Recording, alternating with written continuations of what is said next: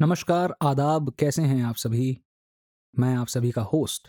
एक बार फिर से आप सभी का स्वागत करता हूँ एटॉक्स के एक नए एपिसोड में।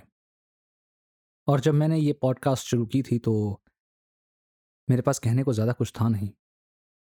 मगर शेर, शायरी, शब्द, कविताएँ, लेख, कहानियाँ, किस्से, इन्होंने मेरी ज़िंदगी के अंदर एक बहुत अहम किरदार निभाया है। वो किरदार ऐसा है कि मैं कभी भी उस किरदार को खुद से अलग नहीं कर सकता। हम आज भी बात करेंगे एक बहुत ही बहुत ही माने हुए फनकार की। वो एक शायर थे, भारतीय थे, देशभक्त थे। उन्होंने आज़ादी के लिए लड़ाई लड़ी। कृष्ण भक्त भी थे। और, उनकी लेखनी में ये साफ़ है कि कितनी गहराई तक वो अपनी ज़िंदगी में उतर चुके थे। जी हाँ दोस्तों, आज हम बात करेंगे श्रीमान हसरत मोहानी साहब के बारे में। हसरत मोहानी साहब की बात करें तो वो न सिर्फ़ एक शायर थे, एक गज़ल लेखक थे, लेकिन उन्होंने भारत की आज़ादी में भी एक बहुत बड़ा योगदान दिया। कई वर्ष तक वो जेल में रहे। 1921 में पहली बार उन्होंने स्वामी कुमारानंद के साथ मिलकर के संपूर्ण स्वराज्य का नारा दिया। उनका मानना था कि भारत को पूरी आज़ादी मिलनी चाहिए। ब्रिटिश रूल के खिलाफ उन्होंने पुरजोर आवाज़ उठाई। और यहाँ तक कि भगत सिंह, जिन्हें हम शहीद आज़म कहते हैं, उन्होंने जो नारा लगाते लगाते अपनी जान कुर्बान कर दी देश के लिए, जिसके लिए आज सारा देश उनका ऋणी है, वो नारा इनकलाब जिंदाबाद। हमें श्रीमान हसरत मोहानी साहब ने दिया था। उनके चाहने वाले शायद ये बात जानते हों, लेकिन जो लोग नहीं जानते, शायद उनको मैं ये बताता चलूँ कि हसरत साहब ने भारत की आज़ादी में बहुत बड़ा एक उनका किरदार रहा और आज़ादी की लड़ाई उन्होंने बहुत ही ज़बरदस्त तरीके से लड़ी। वो भारतीय राष्ट्रीय कांग्रेस के भी सदस्य रहे और भारतीय मुस्लिम लीग के वो प्रेसिडेंट थे। मोहानी साहब हमेशा भारत की पूर्ण आज़ादी, पूर्ण स्वराज्य के लिए उन्होंने अपनी आवाज़ को बुलंद किया। मगर वो भारत के विभाजन के सख्त खिलाफ थे। उन्होंने कभी नहीं चाहा कि वो इस भारत के टुकड़े होते हुए देखें। मगर बड़ी दुर्भाग्यपूर्ण बात है कि भारत के टुकड़े हुए और भारत दो भागों में बट गया। मोहानी साहब, जिस दिन भारत की विभाजन की बात हुई, उस दिन उन्होंने भारतीय मुस्लिम लीग के अध्यक्ष पद पे से शायद उन्होंने इस्तीफ़ा भी दे दिया और वो बड़े दुखी थे, मगर उन्होंने भारत में रहना स्वीकार किया। वे पाकिस्तान नहीं गए और सदैव भारतीय बनकर रहे। हसरत उनका तखल्लुस था और मोहानी उस जगह के नाम से उन्होंने अपने नाम कर दिया, जहाँ पर उनकी पैदाइश हुई थी, जो कि जिस जगह का नाम था मोहन और ये उनाव ज़िले में था, जो कि ब्रिटिश भारत के यूनाइटेड प्रोविंस का एक भाग था। मोहानी साहब के बारे में एक बात और जो कि बड़ी रोमांच देने वाली है, बड़ी बड़ी हैरान कर देने वाली है। और साथ में ये भी दिखाने वाली है कि उस ज़माने के लोग कितने धर्मनिरपेक्ष थे, उस ज़माने के लोग कितने खुले विचारों के थे, कितने अच्छे विचारों के थे और कितने सादे विचारों के थे। उनके विचारों में सादापन था, मगर उनके विचार, उनके विचारों की ऊंचाइयाँ शायद हम आज के लोग न तो समझ सकते हैं, न छू सकते हैं। ऐसा कई बार देखा गया कि हसरत साहब भगवान कृष्ण के बहुत बहुत प्रेमी थे। उनसे उन्हें बहुत लगाव था और उन्होंने बहुत सारे कुछ शायद उनके कुछ लेख भी हैं, कुछ उन्होंने शायरी भी लिखी है, कुछ उन्होंने वर्सेस लिखे हैं, जहाँ पर वो कृष्ण भगवान के प्रति अपनी बहुत बहुत गहरी आस्था प्रकट कर रहे हैं। वो अक्सर कृष्ण जन्मभूमि जाया करते थे, मथुरा जाया करते थे, जन्माष्टमी मनाने के लिए। तो बहुत से लोग ये सोचते हैं कि शायद हसरत साहब या बाकी लोग जो मुसलमान हैं, वो हिंदू धर्म को पसंद नहीं करते या उसको मानते नहीं।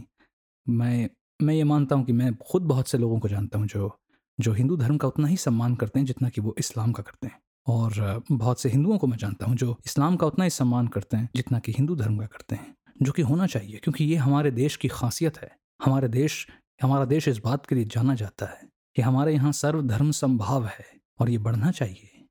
सहिष्णुता बढ़नी चाहिए, मित्रता बढ़नी चाहिए, सौहार्द बढ़ना चाहिए।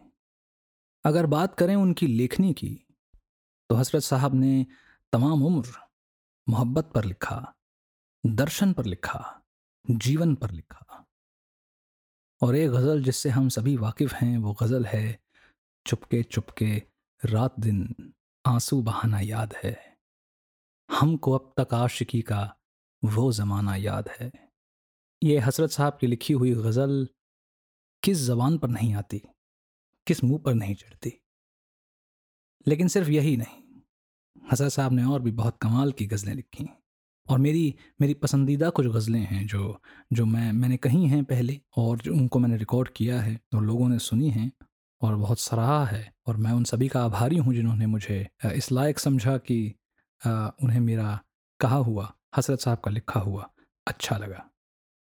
अगर हसरत साहब की लिखी हुई गज़लों की बात करूँ और कहूँ कि इसमें से मेरी पसंदीदा कौन सी है तो मैं ज़रूर कहूँगा कि उनकी लिखी हुई जो गज़ल है, जो मेरी पसंदीदा है और जो शायद आप सभी की भी पसंदीदा हो सकती है, वो है चुपके चुपके रात दिन आँसू बहाना याद है।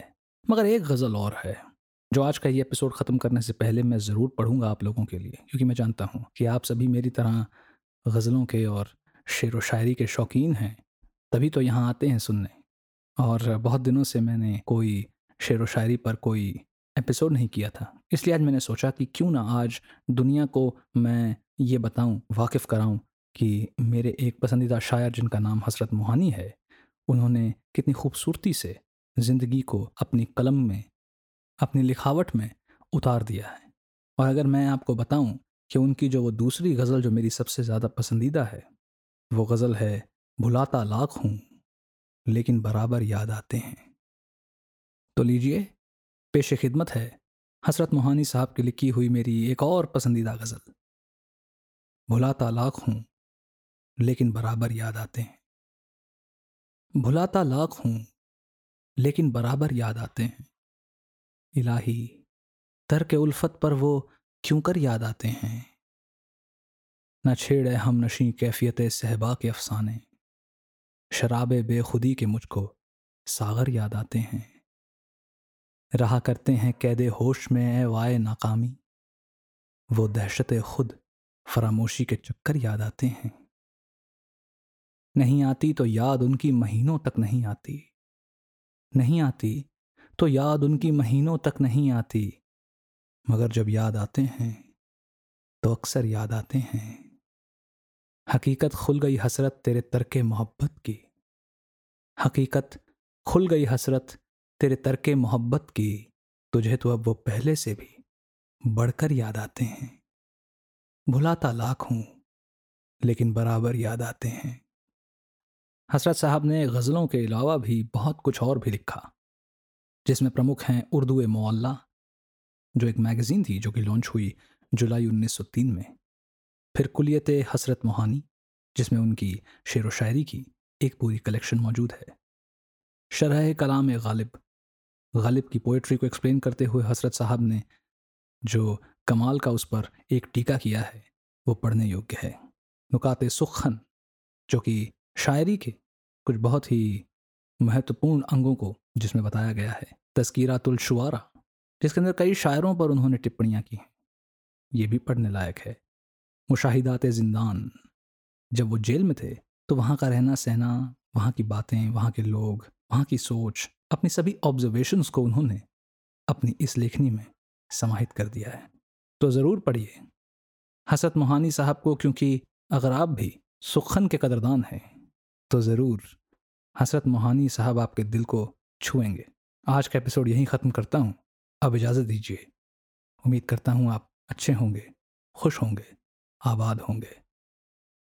खुश रहिए तरक्की कीजिए मेहनत कीजिए और आगे बढ़िए। चलता हूँ।